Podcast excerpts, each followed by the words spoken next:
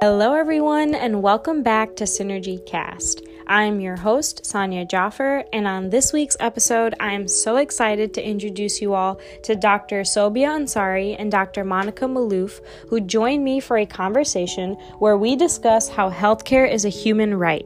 We introduce the concept of Medicare for all and the issues that we see with our current healthcare system in the U.S. We also discuss how Medicare for all would benefit all aspects of health and well being, including physical, mental, and reproductive health health, as well as how it would help us fight COVID 19.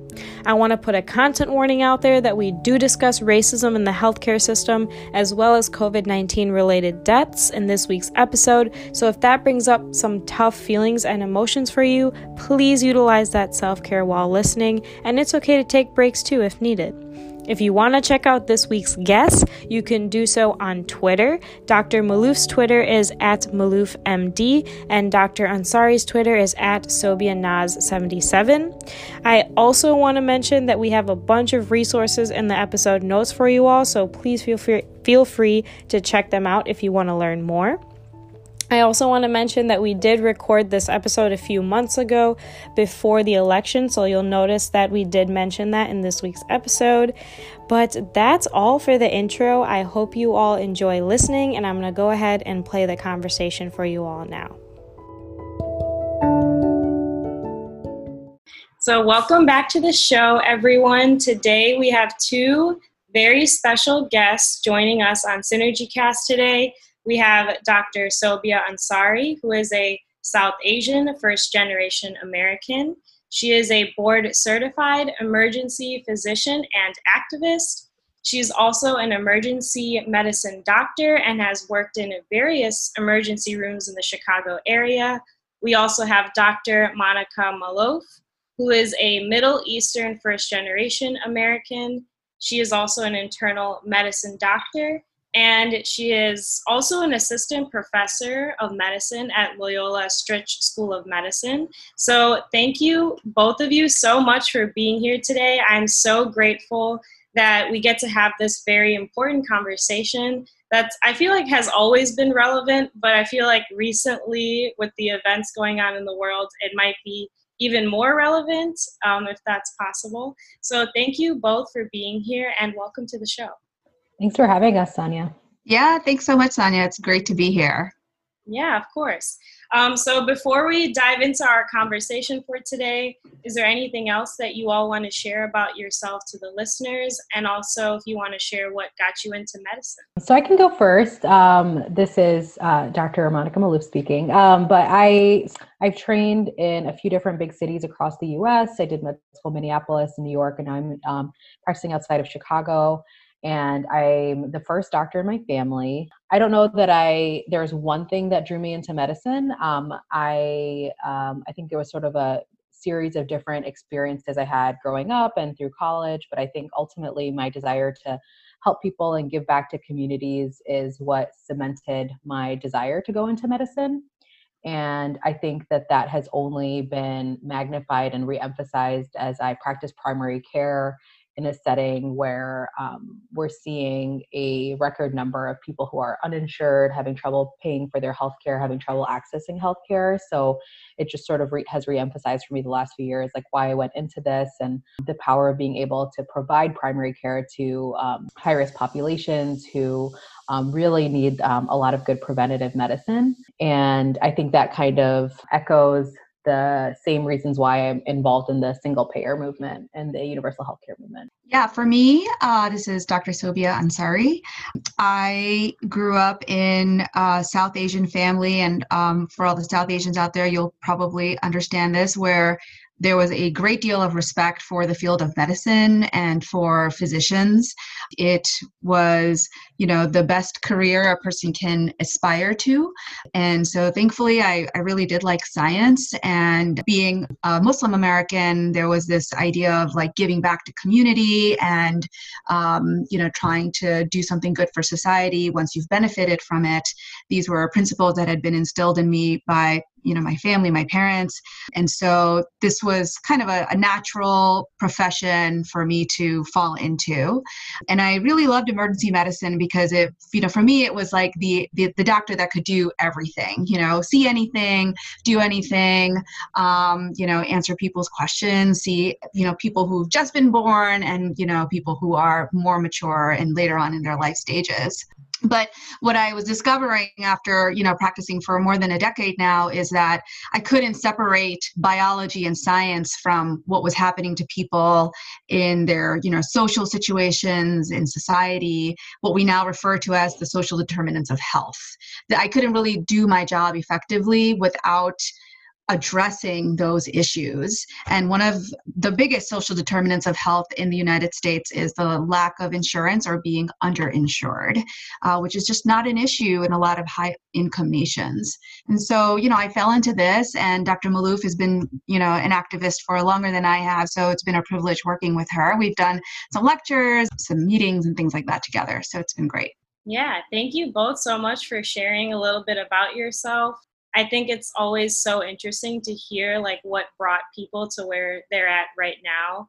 And like I think you both hit on some like really important points about how social justice issues cannot be separated from health issues. They're very interconnected and I believe the same like uh, my program that I'm in right now for art therapy also hits on social justice and mental health and how they're interconnected.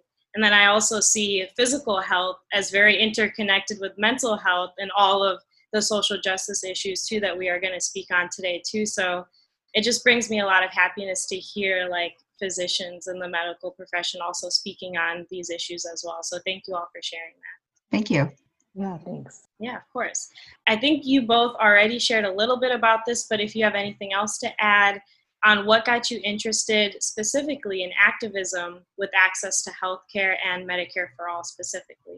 I think Dr. Malouf would agree. Like doctors, we're kind of being an activist every single day in our you know working life uh, we're advocating for our patients you know trying to help them navigate a very complicated system um, and it's just really a very natural step to walk into a larger policy arena, you know, to try to then advocate for them in society. And so, uh, you know, I, will just say that every day I see somebody who tells me that they have some healthcare challenge that cannot be fixed with a a quick prescription or a CT scan, you know. It really means that I have to kind of use my voice as a physician who sees a lot of patients and hears a lot of stories, um, and then take that to policymakers and people who make the rules and tell them, hey, this isn't working. We need to fix something that's broken. Yeah, I 100% agree with Dr. Ansari's sentiments. I think it's it echoes. I think uh, what a lot of doctors feel. Um, there isn't a day that goes by where costs, social determinants of health, social justice issues aren't manifesting themselves in the exam room with patients. And after seeing these things over and over again, I sort of like the, the analogy of an overflowing faucet. Like a lot of times, what we're dealing with is there's an overflowing faucet that's pouring water onto the floor and we're mopping up the mess, right? We're in our clinic, we're in the ER, we're trying to put band aids on things, mop up that mess on the floor. But the question is, how do we turn off the faucet? How do we stop the problem upstream? And a lot of times, as doctors, we don't have the time and space to think about those bigger issues. And so you do have to kind of step outside of your role as providing a, a, person providing patient care to thinking systemically thinking socially okay like what can i do on a policy level on an activist level to make that change to stop this upstream problem of from causing all these things that i'm seeing every day? That's kind of i think a natural transition for a lot of doctors involved in activism and we're seeing it more and more with the younger generation of doctors so mm-hmm. i'm excited to see you know my med students that i work with and residents like all really involved in social justice and having these conversations and i think the face of medicine is changing which is exciting. Yeah that is that is amazing to hear. Like i just want to acknowledge that. That is so so true. Like being a, a health professional whether it is like physical health or mental health we do also have to advocate for our clients and our patients and the people we work with because we do have that power and privilege of having a position as a health professional And so that comes with it, like both of you spoke about. And I think that's a super impo- important point to hit on. And so I'm really glad that both of you are like bringing that to the table. And especially as like women of color, I think that adds another element to it too, being in that position of power as a health professional and then also you know seeing how the the system and society impacts all people but especially by poc as well in a systemic way. And i'm really glad that both of you like bring attention to that as well. I think also as first generation, we recognize all of the things that had to be in place for us to be able to get where we are you know i recognize that you know the institutions that exist due to taxes that are being paid um, you know the safety that this country provides the like incredible education and opportunities they're there but they're they're not there for everybody right and so it's it's really important to try to you know you, you mentioned social justice and that's i think what social justice is is you know to make it so that everybody has these very important things that create a better society for everyone. Yeah, exactly. And like also I think you both hit on this too, but a lot of times the very reason why people need to seek out health resources, like whether it's mental health or physical health, is because of systemic issues they are facing. Um, like for the mental health aspect, I can speak on that. A lot of the time, like a lot of the reason why BIPOC need therapy is because of racism or systemic oppression that they've faced. So, yeah, that's another layer onto why I think it's super important for us to recognize that. Mm-hmm. Growing up in a society where you're systemically oppressed, and every single day you have to like fight for your right to exist, fight for an education for your children, deal with gang violence in your communities, deal with police violence in your communities, um, you know, deal with all these traumas of being able to access healthcare. Um, we also know that um, uh, BIPOC communities and Black communities tend to live in areas with higher rates of pollution um, and things like that. So all of these things like compound and ultimately increase the level of stress communities of color and Black communities. And I think that that collectively causes an increased incidence in not only mental health issues but also physical health issues. Um, like Black uh, patients are more likely to have asthma because of, and people have correlated it to that higher incidence of air pollution in their communities and so many other variables like that that you see down the line causing trickle down effects. So, so many of those social justice, social determinants of health manifest in not just mental health issues, but also physical health issues that we're seeing in our practices. Definitely. Yeah, it's not it's not black and white, you know. It's like looking at what's in the gray. So I'm really happy that that you brought attention to that for sure. And so I want to start off with a question just like in general, what is a healthcare system supposed to do? And what do, like, because I know you both work very closely with people um, in the community. So, what in general, from your experience, what do people want from their healthcare system? I, I guess I'll start by answering the second question because it's easier on like what do people want. I think what people want is be to be able to see a doctor of their choice at in a reasonable time frame um, and then to be able to access like whatever that doctor recommends like testing um, labs scans at a cost that isn't um, overwhelming to them so i think it's basically the boils down to i think people want access and a little bit of choice in that access. I agree. And i think you know in addition to access and choice um, you know they want to not have to worry about an overwhelming or um, a cost that is you know beyond what they would be able to handle. So healthcare should be able to provide you care when you you know really need it and you shouldn't worry about um, losing your home or going bankrupt in the process of trying to stay healthy and being a functioning member of society yeah, I can't tell you how many patients I refer to um, emergency care for a scan, and they say the first question is, How much is that going to cost me? And I think that people don't want to have that question, right? Like nobody wants when your doctor is telling you, I think you're having a heart attack, you need to go to the ER. The subsequent question shouldn't be, how much is that going to cost me? I think that that is a big, big issue in our the way our current system operates. Um, and then to answer the question about like what a health system should do, I think that you know fundamentally, if you believe in you know the international human rights treaties, healthcare is a human right, and I think that a functioning healthcare system to provide equitable access to everybody, all basic healthcare and preventative service, regardless of their ability to pay. And a well designed system should be able to do that.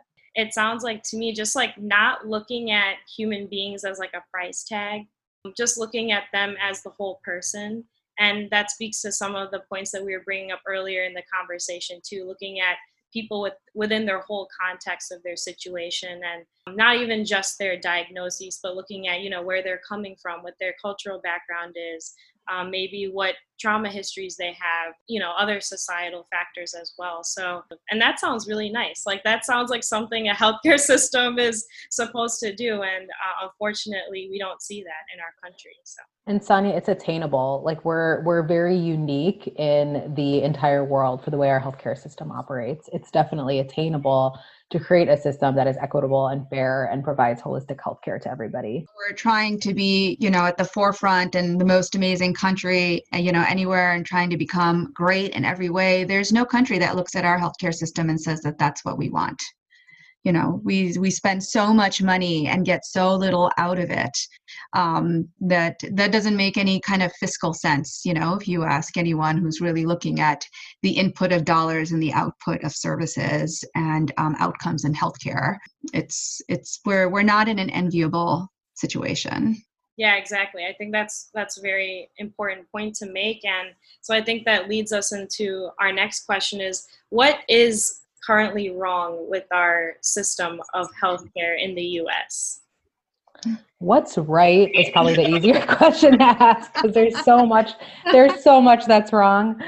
Um, so I think like to boil it down, I will say that what's wrong is that the system is insanely complex, expensive, there's a lot of special interests insurance companies pharma lobbying groups so it's this huge expensive complex lots of special interests and then what we get for it for this you know this big beast of a system is sick americans like we are not a healthy population our health system it's not working to provide the health care that it should be to the to our the citizens of this country um, so that's kind of like a, a, global like what is wrong with our healthcare system. I think when you think about kind of boiling down to all the facts, there's so much that you know Dr. Ansari and I, when we do our talk like community talks on this, there's just so many things to talk about. Um, really depends on um, what you want to focus on, but cost, administrative issues, complexity, um, you know, lobbying interests, so many issues.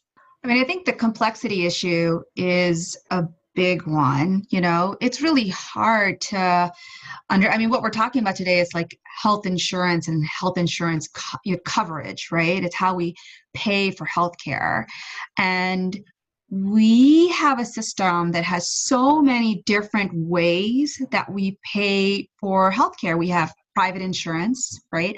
That's usually we usually get private insurance through um, it's employer based, so through our our jobs. Um, we have um, we have public systems like Medicaid and Medicare that you have to fall into a certain category to qualify for. Um, and then how we define who gets Medicaid it can be different from state to state. So if you move from one place to another, maybe you fit the category in one place, maybe you don't fit the category in another place. You know that happened when we expanded Medicaid after the Affordable Care Act. A lot of changes were were made.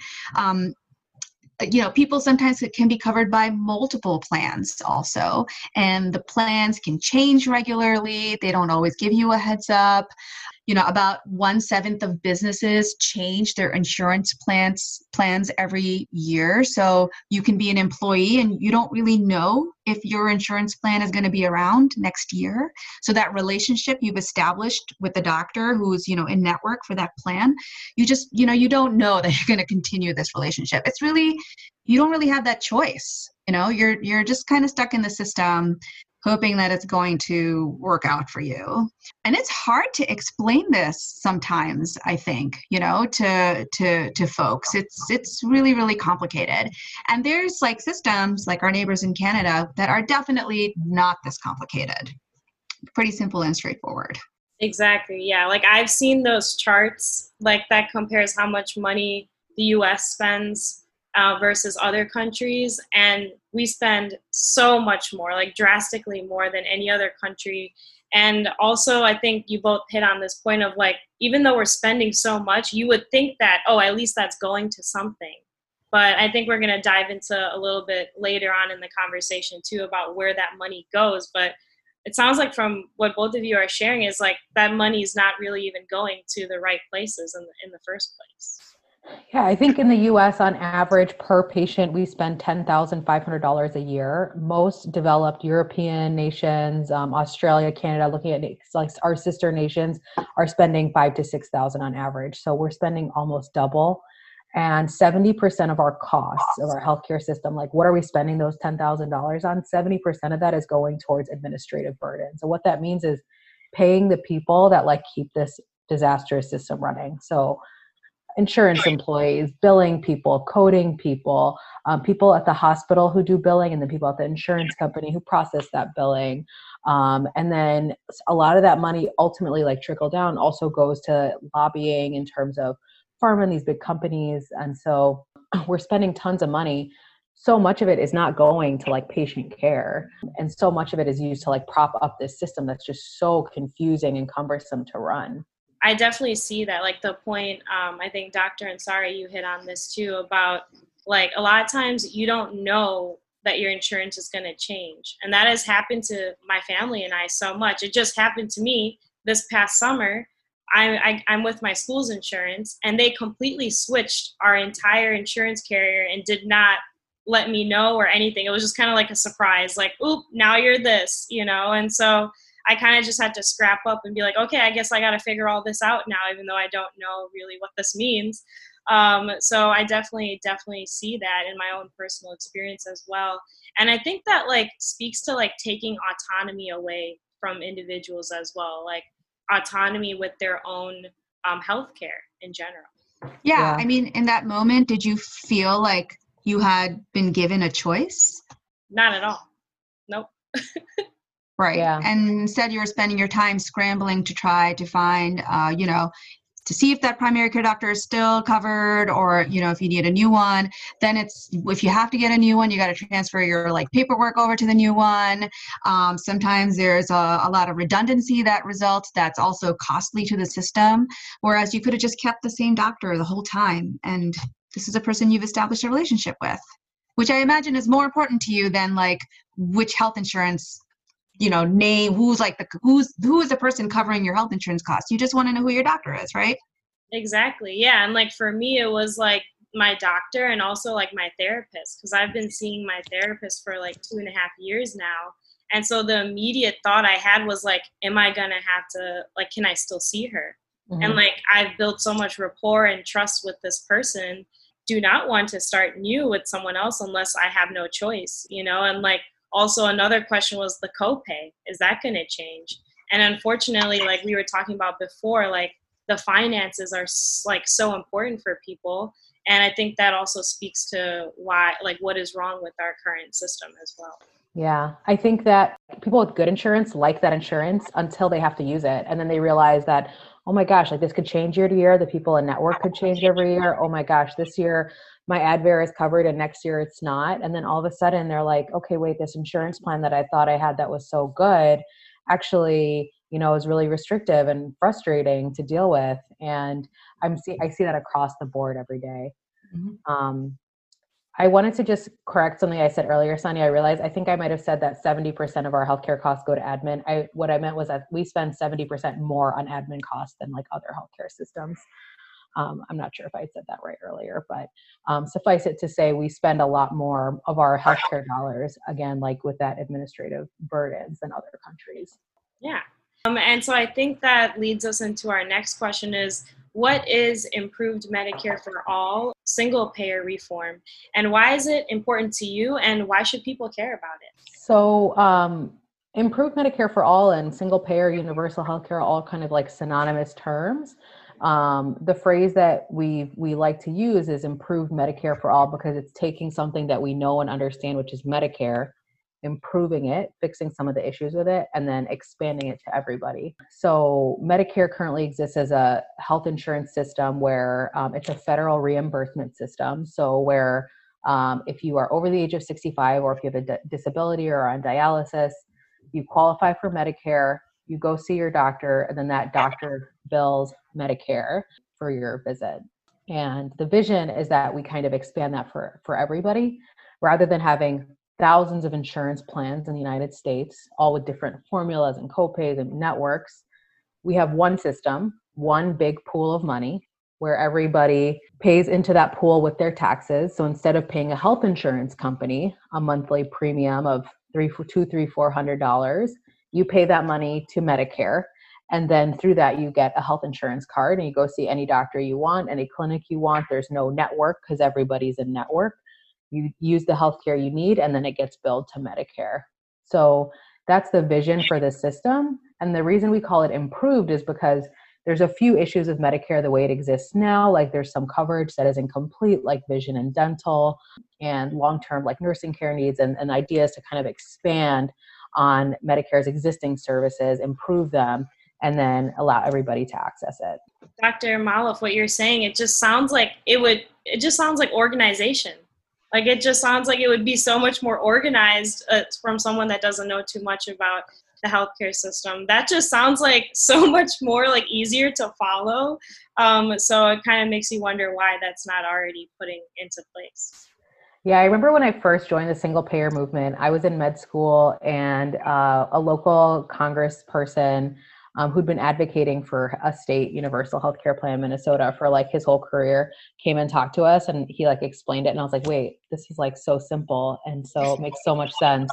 Why aren't we doing this? And he's like, exactly, like that's the point. That's what we've been saying for decades. And like it was that conversation that made me um, really delve into the numbers myself, make sure I understood. And I was like, you know what, this just makes sense. It's easier, more streamlined. It makes sense for doctors and it makes sense for patients. So much of why doctors can't survive in private practice right now is because it's so complicated to figure out how to get paid for your services. If I go open a clinic in my neighborhood and I have patients on Humana and Aetna and United and Blue Cross and Medicare and Medicaid, and I need to figure out like every visit, like what's covered, what can I order, how am I going to get paid? It becomes so overwhelming. So these doctors' offices have to hire tons of administrative staff to just keep up with this whole billing complexity as opposed to a system where you just open a clinic and then you just bill Medicare for everybody. So it would definitely encourage providers to go into private practice more, which is a good thing for a lot of rural communities and really important, and um, a lot of underserved communities as well. And for the patient side, the benefits are are incalculable, as we kind of alluded to already with dealing with the complexities of our current system and the costs. And it would be a system where, I mean, you know everybody first of all everybody's covered under the same system and you could go anywhere in the country and you know get care. Frequently i will see patients in the emergency department who are traveling through illinois or visiting um, chicago. Um, you know we're a, we're a big famous city. We get a lot of tourists. And um, in the process of trying to provide them care I'll often get the question, is my insurance going to cover this? And you know, we have to hire people who then come into the room and then try to figure that out. Yes, no, are we going to have to transfer this person to another institution? Are they going to have to go back home and cut their visit so- short?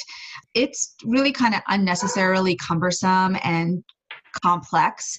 And I, I will say that it frequently gets in the way of the conversation about how to take care of this person's you know when they come when you come to the emergency room that's like the worst day of your like life at that moment right? You're you really want to be focused on you know solving that medical problem feeling better, getting care, you know, not worrying about the fine print in the paperwork that you might have signed uh, with your health insurance policy.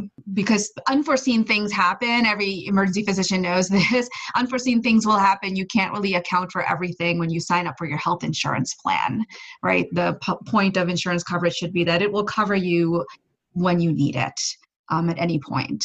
So you know it is a, it is a it's a plan that you can take anywhere. You can see a doctor anywhere in the country.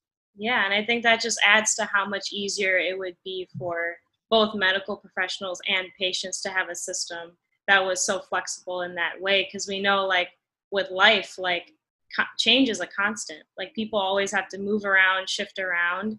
And so to have a healthcare system that allows for that accessibility and flexibility that makes sense. That definitely makes sense yeah, and speaking of like flexibility and change in life, I think one of the things that always makes me frustrated is patients making big life decisions based on health insurance. So people will say, I'm not sure if I should leave this job that I hate and I'm, it makes me miserable and I want to leave this job. But if I leave, I need to make sure I have health care and that I could still see my doctors. I have one patient who is really wants to retire. She's in her late 60s, but her husband relies on her health insurance supplement to pay for his cancer treatment. And so she is like trying to figure out like how to manage her retirement and also still pay for her husband's health care and his cancer treatment. So like those types of decisions that families have to make right now are not decisions they should have to make, right? Like you shouldn't have to balance like your job and your ability to get cancer treatment. They shouldn't be on the same chopping block. So um, a system where people can just know they have access to a doctor, know that that's secure. It's not going to be taken away is so pow- it's such a powerful thing just i think about like all the people who could go back to school and you know learn a new skill that they really want to or open up their own business and follow their dream which is what this nation this idea this idea this nation is built on this idea of like following your dream and bettering yourself um, you know creating opportunities you know you know being independent and all these things but then we tether people to uh, jobs that you know they don't flourish they don't love because of you know health insurance. And it, it, seems counterintuitive and and there's plenty of places that don't do that. Um, and their their economies are, are doing really great you know and their people are happy for it.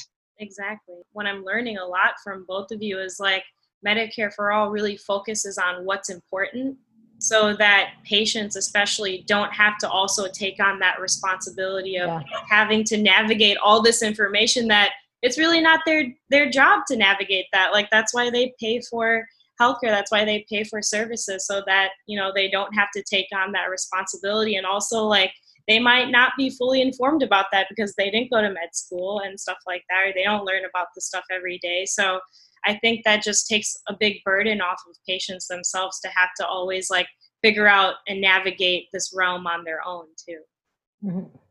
definitely and this isn't a new idea for the United States. The idea of having um, like a national health plan has come up you know multiple times and for one reason or another it you know and and we can talk about those reasons.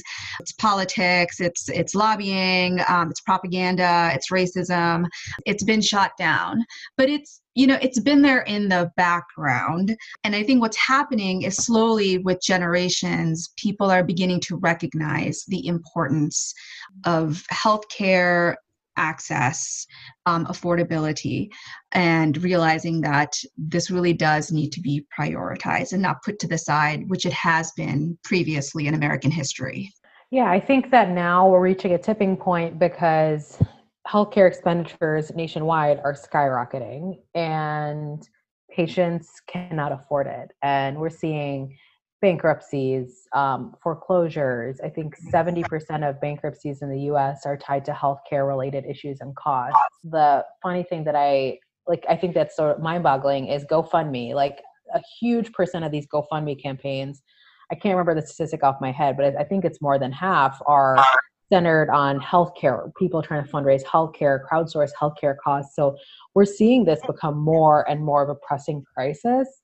And so I do think we're at a point where we really need to desperately rethink um, how we're doing things, um, not to mention the growing number of uninsured. I think what this pandemic has taught us is, you know, it hasn't caused like new problems in our healthcare system, but it's magnified the problems that exist. So when we think of how employment healthcare insurance is tied to employment and then you have a situation like this pandemic where we have record unemployment 30 million people applying for unemployment that's 30 million people without healthcare um, without access to their doctors. And i've seen that play out. I've had patients calling my clinic every week. I lost my job. I was laid off because of the pandemic.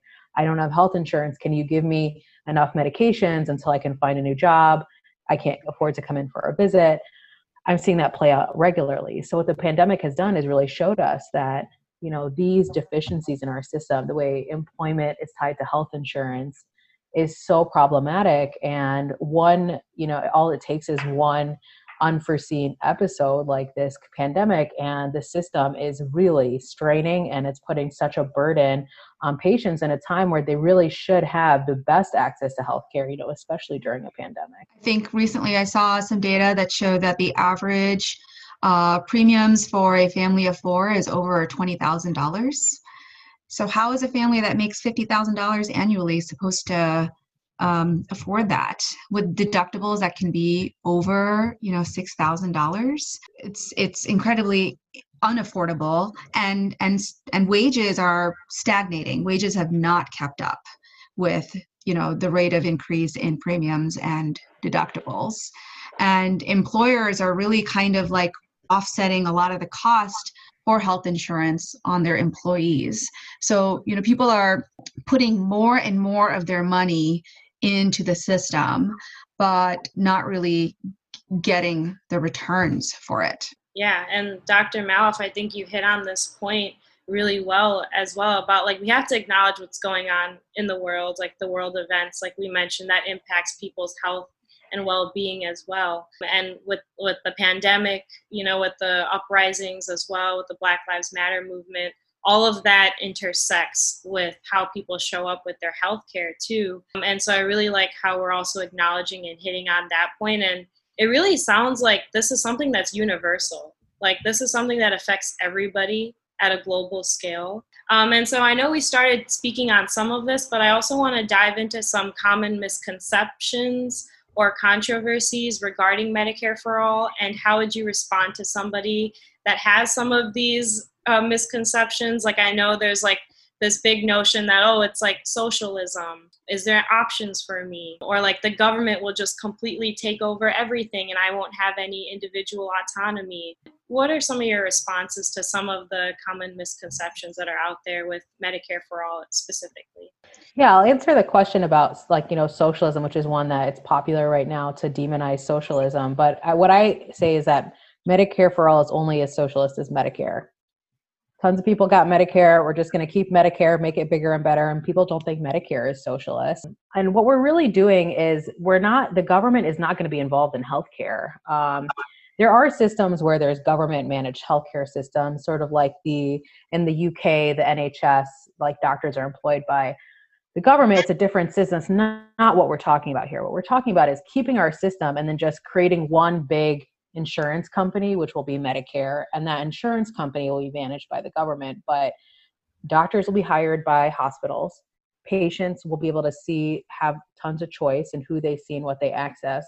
And there will be no sort of imposition of the um, the government in that clinical decision making in that in the doctor's office and so i think that fear of, of socialism is completely inflammatory really and, you know, people love to, you know, it's so funny to hear Trump, you know, talk about socialist healthcare and as if it's a bad thing when he got socialized medicine when he was admitted at Walter Reed. That's a federally a government run health facility with government hired physicians and where lots of military people get healthcare and all of a sudden it's good enough for him, but God forbid we give, you know, um, you know, socially funded healthcare to the rest of Americans. Um, uh, Doctor, I'm sorry. I think you know uh, you're pretty good at answering some of the other other criticisms. I think like related to cost and um, and healthcare rationing. I think those are some of the other big criticisms we hear a lot. Yeah, this this is true. People do worry about like if everybody has suddenly can afford to get health care um, are we going to have to ration it? Is it going to overwhelm the system for example? Um, you know thankfully we have some examples where things worked out okay. I mean you know we suddenly put everybody over 65 years old on Medicare back in 1965 before we had you know the internet and computers we did it with pen and papers. And um, we were able to get you know all those folks in less than a year enrolled on Medicare you know following the appropriate rules. And it didn't overwhelm the system you know. Some people who had access to health insurance used it a little bit less and um, others use it a little bit more but we were able to provide the care that was uh, necessary at that point um, you know canada was also able to enroll its population um, in a universal healthcare plan without being overwhelmed. And we saw similar things where some people used less and some people used more, and um, it worked out in the end. But we, you know, in terms of rationing care, we definitely already ration care right now, right? The people who have health insurance, you know, get to have it and then uh, get to access health care. And then people who don't have health insurance get put to the side. And unfortunately, these are often minorities and marginalized communities. As an ER doctor, I see the result of this, which is that people come when they're extremely sick. They come, you know, when they've missed their insulin and now they're in diabetic ketoacidosis or they need an amputation. Um, they come, you know, when their hypertension has been uncontrolled for so long, now they need dialysis or they need an intensive care unit admission. Whereas it would have just been better for the patients and less costlier for the system if we had just provided them the, the preventative care that was necessary that Dr. Malouf can uh, provide and so many of our colleagues that have worked so hard in the system. Um, and so it you know the rationing you know is kind of already happening um, but you know with this we can kind of really fix that problem the biggest one that I've heard, and I think Dr. Ansari, you hit on this. I think this is like in specific to Canada, but I've heard this like, oh, like if we if we increase Medicare access for all, like then we're gonna have longer wait times, or like we won't be able to go access our doctor as easily. Um, so I'm glad that you hit on that point and said that well, this is already happening in our country, and so it sounds like it wouldn't be like that.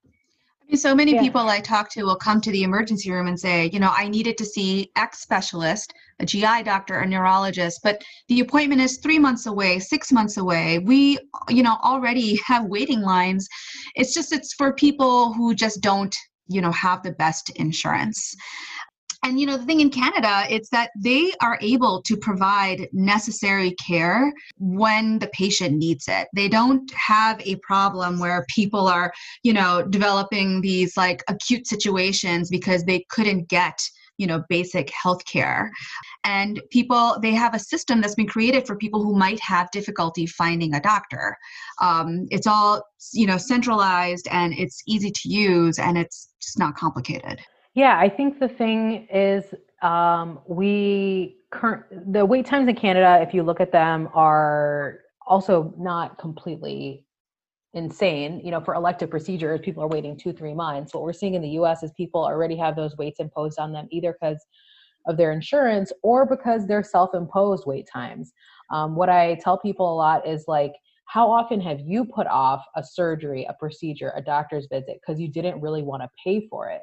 We impose wait times on ourselves already. I mean, I have patients who are literally waiting to get knee replacements until they can save up, you know, the $10,000 copay. I have people who are not getting listed for transplants because they have to come up with, you know, twenty, thirty thousand dollars until they will allow them to be listed for a transplant. So, you know, we have wait times imposed on our system already. We just don't consider them, you know, I don't know, we just don't kind of think about them the same way as we do when it comes to a universal healthcare system, which is which is wrong. Yeah, definitely. Thank you both for breaking that down. That was like super helpful for me and also for listeners. I'm sure they can relate to that as well. Um, so now I kind of want to dive into the mental health aspect of things um, listeners know that I'm very big about speaking on mental health. And so, how does Medicare for All impact mental health specifically? And I know that a lot of the, as a mental health professional or somebody that's going into that field, for myself, I know that a, a, big reason why individuals don't seek out therapy is the insurance problem. Like that's one of the biggest reasons I've heard people say like I cost too much or my insurance doesn't cover it. Um, so what is something that uh, what are some ways that you guys can see like medicare for all impacting that as well?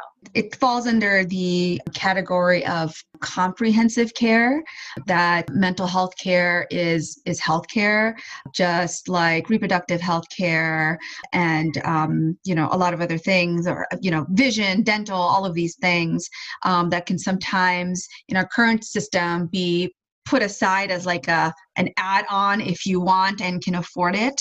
In you know in this situation it is considered part of comprehensive health care and you know one of the examples that you provided sonia which was you know a change in your health insurance plan and then suddenly potentially a, you know a change in who you could see that disruption in care would not occur right in an improved medicare for all system.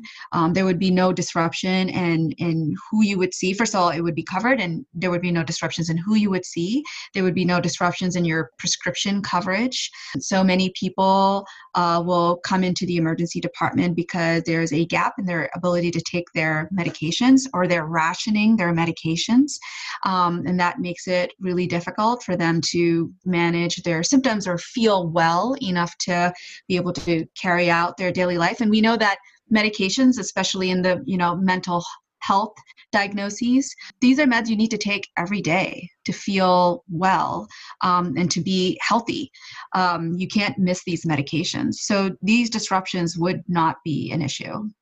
Yeah again i think that like opening i just i agree completely. I think that like opening up access and affordability is a big barrier to mental health right now on top of that, we do have a mental health provider shortage, but even if we address that shortage right now, we're still dealing with a lot of patients who can't afford and can't access their their um, their doctors regularly. Um, you know, one thing we haven't really talked about is um, you know rural populations and what's happening in rural America right now. If you're paying attention, is there's hospital closures everywhere. In the last few years, four or five rural hospitals in Illinois have closed creating what we call healthcare deserts, basically places where people have to travel more than an hour to see a doctor. And that's happening across the board. And that is especially the case with mental health. Um, you know, you have towns, entire regions of, you know, Southern Illinois where there's no psychiatrists. And in a system where we have Medicare for all, and it's actually financially feasible for mental health practitioners to be able to provide care to rural communities who often are underinsured or uninsured it's another way that it can open up access and also kind of stave off hospital and clinic closures in those communities.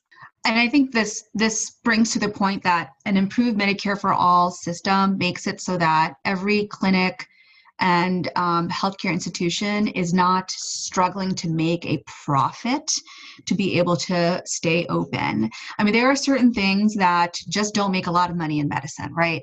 Preventative healthcare services, um, mental health services, you know, reproductive healthcare services. You know, the big money makers are, you know, big surgeries, orthopedics, you know, neurosurgery.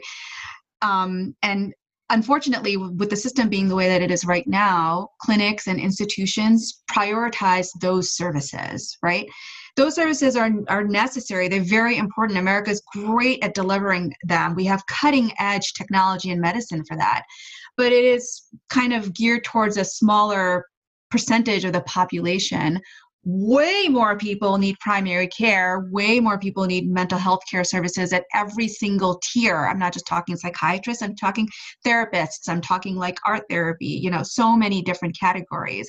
Way more people need physical therapists than an orthopedic surgeon to provide them like that incredible surgery.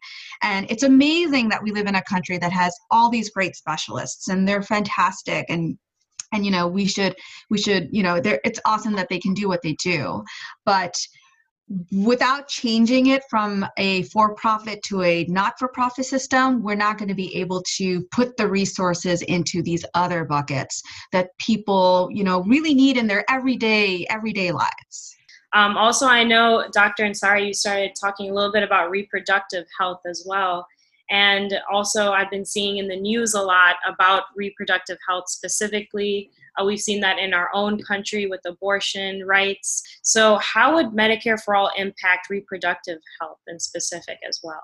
I mean, it would cover it. it would cover. It would cover. It, it considers reproductive health care, uh, health care. So that's family planning. Um, that's uh, contraception. Contraception. Uh, that's abortion care.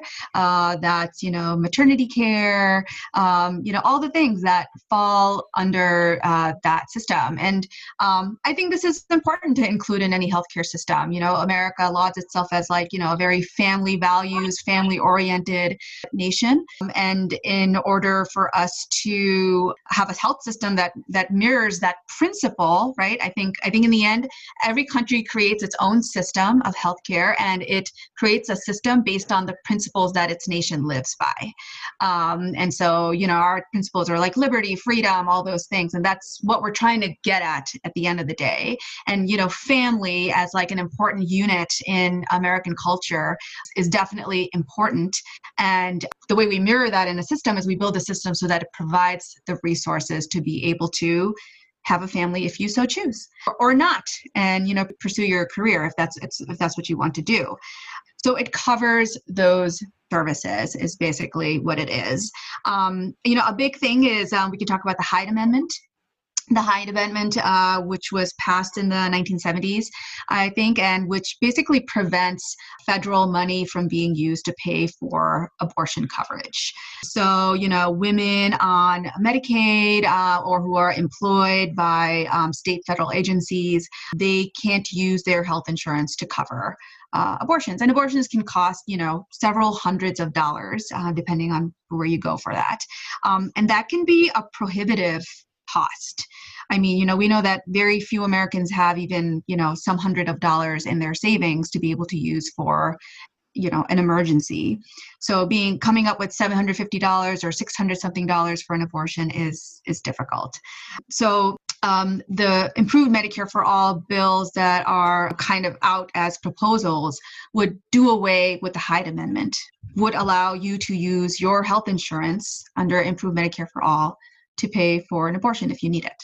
Yeah, that definitely is like I think Dr. Ansari what you spoke on that like barrier that a lot of people experience in America is like the autonomy over their own reproductive rights and whether they want to have their family or not or whether they're in a space currently to have to start that um, so yeah, that just sounds like that just sounds amazing to me that this would be covered. That this is one less thing that a patient would have to worry about when they're trying to, you know, decide what they want for themselves in their future.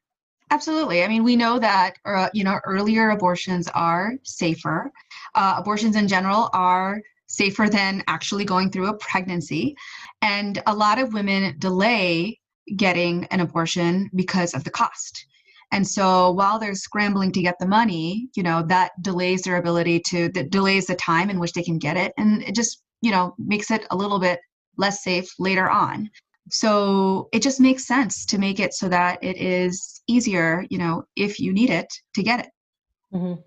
And while we exist in a nation, hopefully we will continue to exist in a nation that values reproductive freedom of women. I think that while we, while we, while that's cemented in our, you know, um, in our as one of our civil rights, you have to acknowledge that that is a healthcare right. It's tied to healthcare. So it's ridiculous that like we would have this, you know, we have the right to abortion. It is related to healthcare. People should not be able to like deny funding for that. It should be considered as part of any of your other healthcare. Um, and so having a system where we treat it as healthcare, which is what it is, um, pay for it as if it's healthcare, um, really opens up access and reproductive freedoms to women. It does hinge on being able to pass a legislation that repeals the Hyde Amendment, though. So there is a it is an uphill battle. I think that will be an uphill battle politically, but fundamentally, activists for the universal Medicare for all movement um, stand by that being a essential um, healthcare right exactly. Yeah, I, I really like what both of you shared about how like it sounds like Medicare for all is like really trying to go back to what America's like roots were, what originally what like America put, you know, in the Constitution, like freedom for all, you know, but like as we see over time in our country and currently that's not really the truth of the matter. So it sounds like Medicare for all is trying to go back to that and trying to like ask the question of how can we actually have freedom for all? And so that's and that in, involves like you know like we were talking about reproductive rights as a right like you mentioned dr Malouf like that is a right that everyone should be entitled to especially in a country that claims that it can be. So i really like those points that you guys are hitting on too. Um, so i know we were also mentioning racism in the beginning of our conversation and how that impacts people's health and well being. So, how would Medicare for All address racism in medicine specifically? Yeah, that's a great question. I think that, you know, the civil unrest of the past year has helped bring a lot of attention to issues that we in medicine have known about for a long time but have been unable to pr- make meaningful change on which is that there's significant disparities in medicine and that there's a lot of social determinants of health that influence health outcomes. Um, so what I mean by that is there's health disparities. Um, you know, black women have the highest uh, maternal fatality rates, uh, complication rates. Black men have the highest death rates from colon cancer. Um, black women have the highest mortality rates from breast cancer. So these are what we call health disparities. And then there's social determinants of health, things in people's environments and their homes and their communities that are causing poor health outcomes down the line.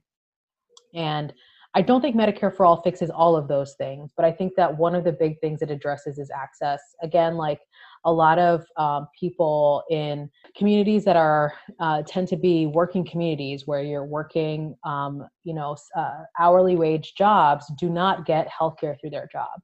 So people who are, you know, are fast food workers, our retail workers, these people are not getting healthcare through their jobs. So then they either have to have make too little money to get Medicaid or try to find another insurance plan or they're uninsured. And so a lot of people end up being uninsured. And then when they get sick, when they need to see a doctor, they can't afford it. They don't go. Or, you know, when women start needing regular things like mammograms and colonoscopies and pap smears, if you don't have regular access to a doctor you're missing out on those things that could pick up early problems the same goes for men who need you know colonoscopies and prostate cancer conversations and things like that and and if you don't have access to a doctor who's going to inform you on that. And you know one of the biggest killers of black men in this country is actually heart disease um, heart disease and hypertension. If you don't have access to a doctor who can help catch the high blood pressure early put you on medications tell you how to lower your blood pressure that's going to go untreated until it's it's too late and you end up in the ER with a stroke or a heart attack. So definitely those access issues are huge and I think Medicare for all in terms of improving racial outcomes in healthcare um, can definitely is a definitely a huge move in the right step. And we actually have really good evidence to back this up because it turns out when people get to 65 and they get on Medicare, black patients actually outlive white patients. So if you give everybody health care, they black patients do just as well if not better than white patients. And we also see that with dialysis patients because once you get di- on dialysis you automatically get enrolled in medicare and all on patients with dialysis black patients do just as well as white patients because suddenly they have insurance they have access they're being monitored. So for a lot of the outcome disparities that we're seeing i really do believe that creating better access and equitable access which is what medicare for all will do will help mitigate some of those disparities. And we still, like Dr. Malouf said, there's a lot of things that we would need to work on on the side. Like we don't have enough people of color who are in the healthcare field. You know, we do not have enough what we refer to as underrepresented minorities who are physicians and administrators and and you know all the important people who kind of like you know work healthcare field. Um, that's something that needs to be addressed you know separately. Kind of like the racial disparities and um, there have definitely been you know stories about minorities being treated differently when it comes to certain chief complaints for example pain.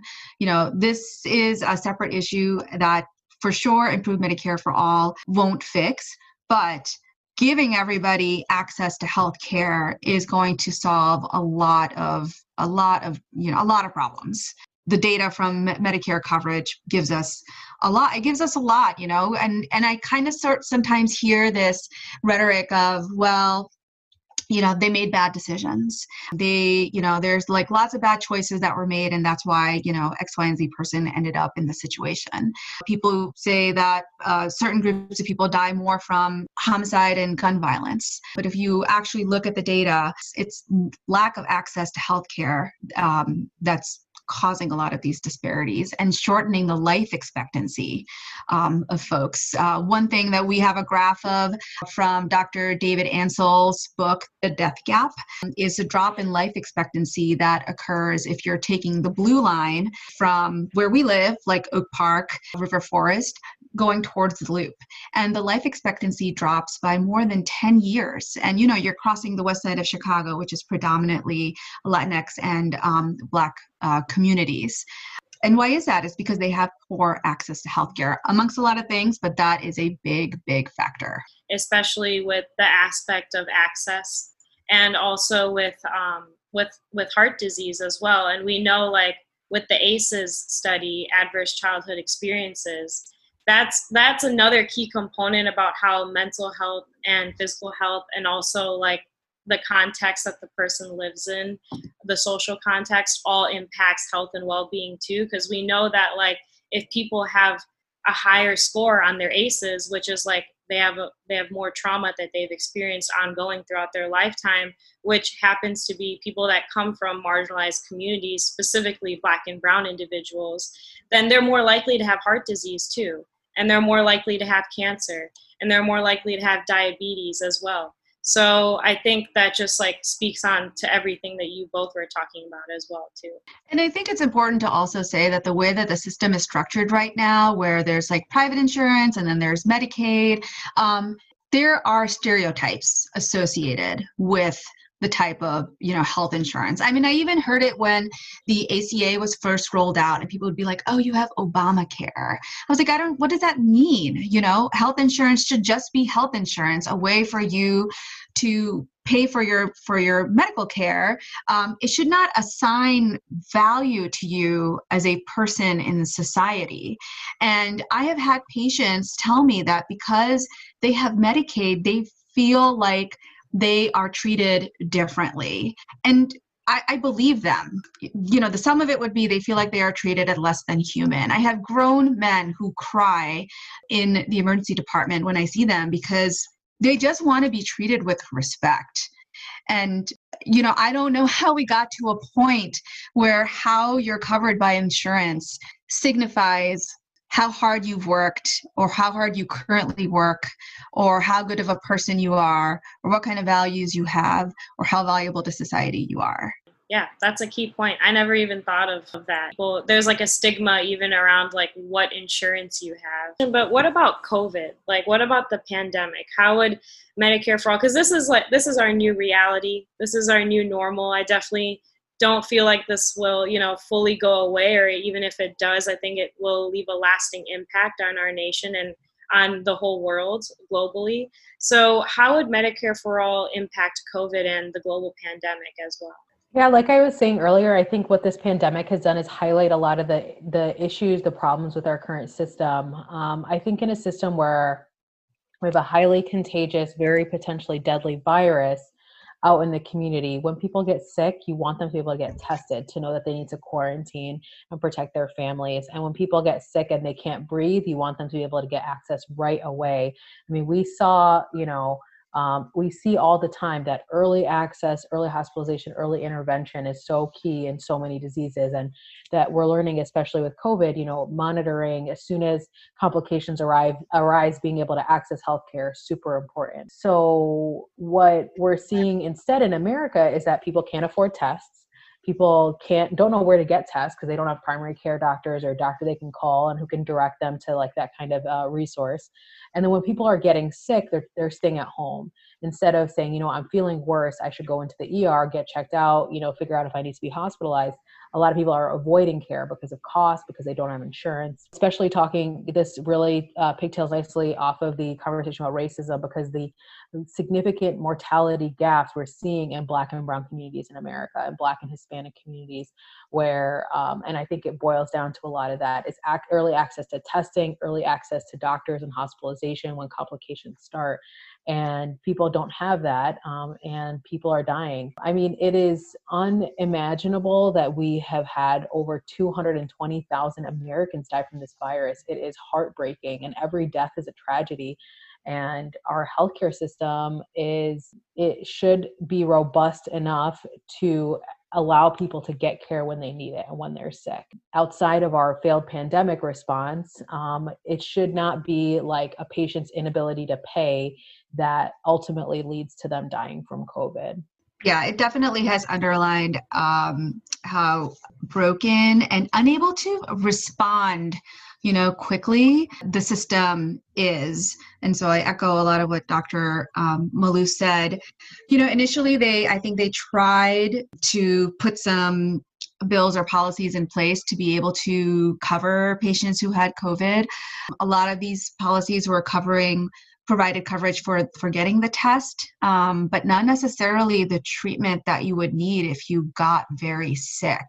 So people were getting healthcare bills in the thousands because um, they need oxygen, they were uh, needed ventilators, um, they needed specialist care.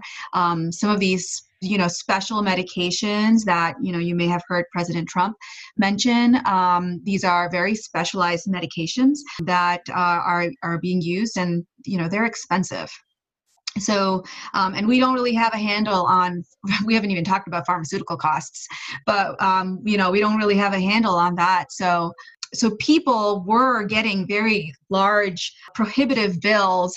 And i actually recently got a letter from a, a, patient saying that you know she because of you know what's been going on lost her job and it but ended up needing to come to the hospital for some other reasons and can't pay her her bills so in addition to making it so that you have health coverage regardless of whether or not you have a job, uh, we would definitely have a system that would be able to respond uh, quickly to an emergency that's taking place in the United States. Exactly. Yeah, that's that's so important and that's so crucial, and we see that with our country specifically. And also, like, I want to acknowledge we did have the presidential debate that happened a few days ago this week and that was very frustrating you know as a health professional um, specifically. It's frustrating for everyone but um, i think that's even more frustrating to hear um, that the current administration does not acknowledge the urgency of the pandemic as well. And so as a medical professional i'm sure that was very frustrating for you both as well to hear. I mean it's heartbreaking honestly. Like i've had my patients die from covid I've seen families torn apart. I've seen families decimated. I have families where four or five people in a family have died from COVID. And it's a tragedy, and we're seeing it unfold every day. And we are, you know, I'm not as much on the front lines as Dr. Ansari is in primary care. I'm not seeing a ton of sick people, um, but I'm seeing I'm seeing 20 patients a day, and every day I feel like I'm putting myself at risk. I don't know who's going to walk in the door. I feel like I'm doing high risk work and taking care of really vulnerable patients. And to feel so dismissed by our current administration is honestly heartbreaking. Um, and you know, I, I think that Biden, you know, to just comment on politics because we're talking about policy issues, he doesn't support Medicare for all, but he does believe that healthcare is a human right. So it gives me hope that we can take a step in the right direction and at least kind of push the needle forward. I don't love his healthcare plan, but at least he values that fundamental principle that healthcare is a human right and that we need to attack this pandemic more seriously um, and treat it treat it as a serious national crisis. So yeah, definitely, yeah. And um, everything that you both have been sharing this whole episode, I'm just like thinking in my head, like, how can we learn more? How can we do more? Especially for someone like me that doesn't know much about the subject. And I'm sure listeners can also relate. So, if people are interested in learning and doing more for Medicare for All reform, what are some ways that you both suggest that people can get started with that? There's some organizations that have fantastic information online for healthcare providers. Physicians for a National Health Program is an organization that Dr. Malouf and I are both members of. And there's a lot of great material uh, that can be found, you know, questions and answers and ways to get involved. Um, locally, Illinois Single Payer Coalition, ISPC, uh, is another organization that has great information and you know a great like online presence. There's an organization called hope health over profit for everyone is another one where you can find a lot of information um, about this. And you can also just follow a lot of those organizations online and on social media to just stay up to date with a lot of the facts and the data coming out. Yeah thank you both for sharing that. I will link all of that in the episode notes as well. Um, so if listeners want to check that out, feel free to look into that. And lastly, I just want to ask you both if you have any concluding thoughts that you want to leave with the listeners before we wrap up our conversation. I think for me as a doctor, it boils down to a simple question, which is Is healthcare a human right? And does everybody deserve to get healthcare, see a doctor, and not have to worry about the cost? And if you just, if you believe that, then I pushing for Medicare for all is the answer. There are people who don't believe that, who don't think that everybody should get healthcare. They think that you should work and you should deserve of healthcare. And I think that goes against human basic human rights philosophy. So I think that there is an answer. People have been push advocating for it for decades, but I think we're closer than ever, and it will take more of a groundswell, more people being on board to make this a reality. So if you're interested and if you're at all intrigued by this, seek out some of those resources and and join the party. Yeah, I would say, you know, there's, you know, people often ask like are doctors into this and, you know, I'm going to say, you know, we we both are educators as well in, in, in, addition to being clinicians. And we see younger generations of physicians who don't think that cost should be an issue when they're trying to deliver care. So i'm really hopeful for the direction that at least you know folks in medicine are going in. And for you know the general public we go to school for a really long time and we do training for a really long time so that we can do this job. And really i just want to show up to work and you know do the science and um, you know talk to my patients and be able to to help them out.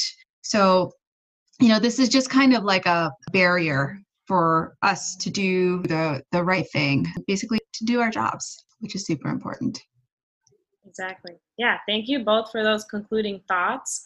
And lastly where can people find you if they want to look you up on social media? I know we also mentioned some websites and projects but um, yeah where can people find you best if they want to look you up um, I'm pretty active on Twitter, so if you're interested in learning more about Medicare for All, I do tweet about it a lot. You can follow me. My uh, handle is it's at Maloof uh, MD, and maybe Sonia, you can pop that into the notes for the podcast as well. Definitely. Yep, I'm frequently tweeting. You know, I like to tweet about um, reproductive health and universal health care. So you can find me on Twitter at Sobia Nas77.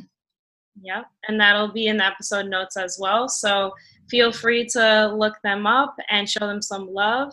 And uh, thank you both, Dr. Ansari and Dr. Maloof, for sitting down and having this conversation with me today. I think it was very empowering and very important. And I just appreciate both of your insights that you all shared with us today. So thank you so much for being here. Thanks for having us. It was a pleasure. Yeah, thank you so much for creating the space to talk about this topic.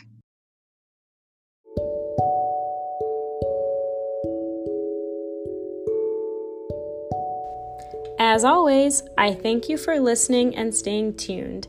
If you like this episode, feel free to share it with the people in your life. I would also really appreciate if you would subscribe to Synergy Cast on whatever podcast platform you prefer. Give it a five star rating and leave a good review mentioning what you like about the podcast. You can also follow the Instagram for updates at SynergyCast, and I have also included that in the episode notes. I have now a new feature, which is a voice memo feature, which I am very excited about. So, if you would like to send in your thoughts and your feelings or your personal experiences, feel free to record a voice memo and send it my way.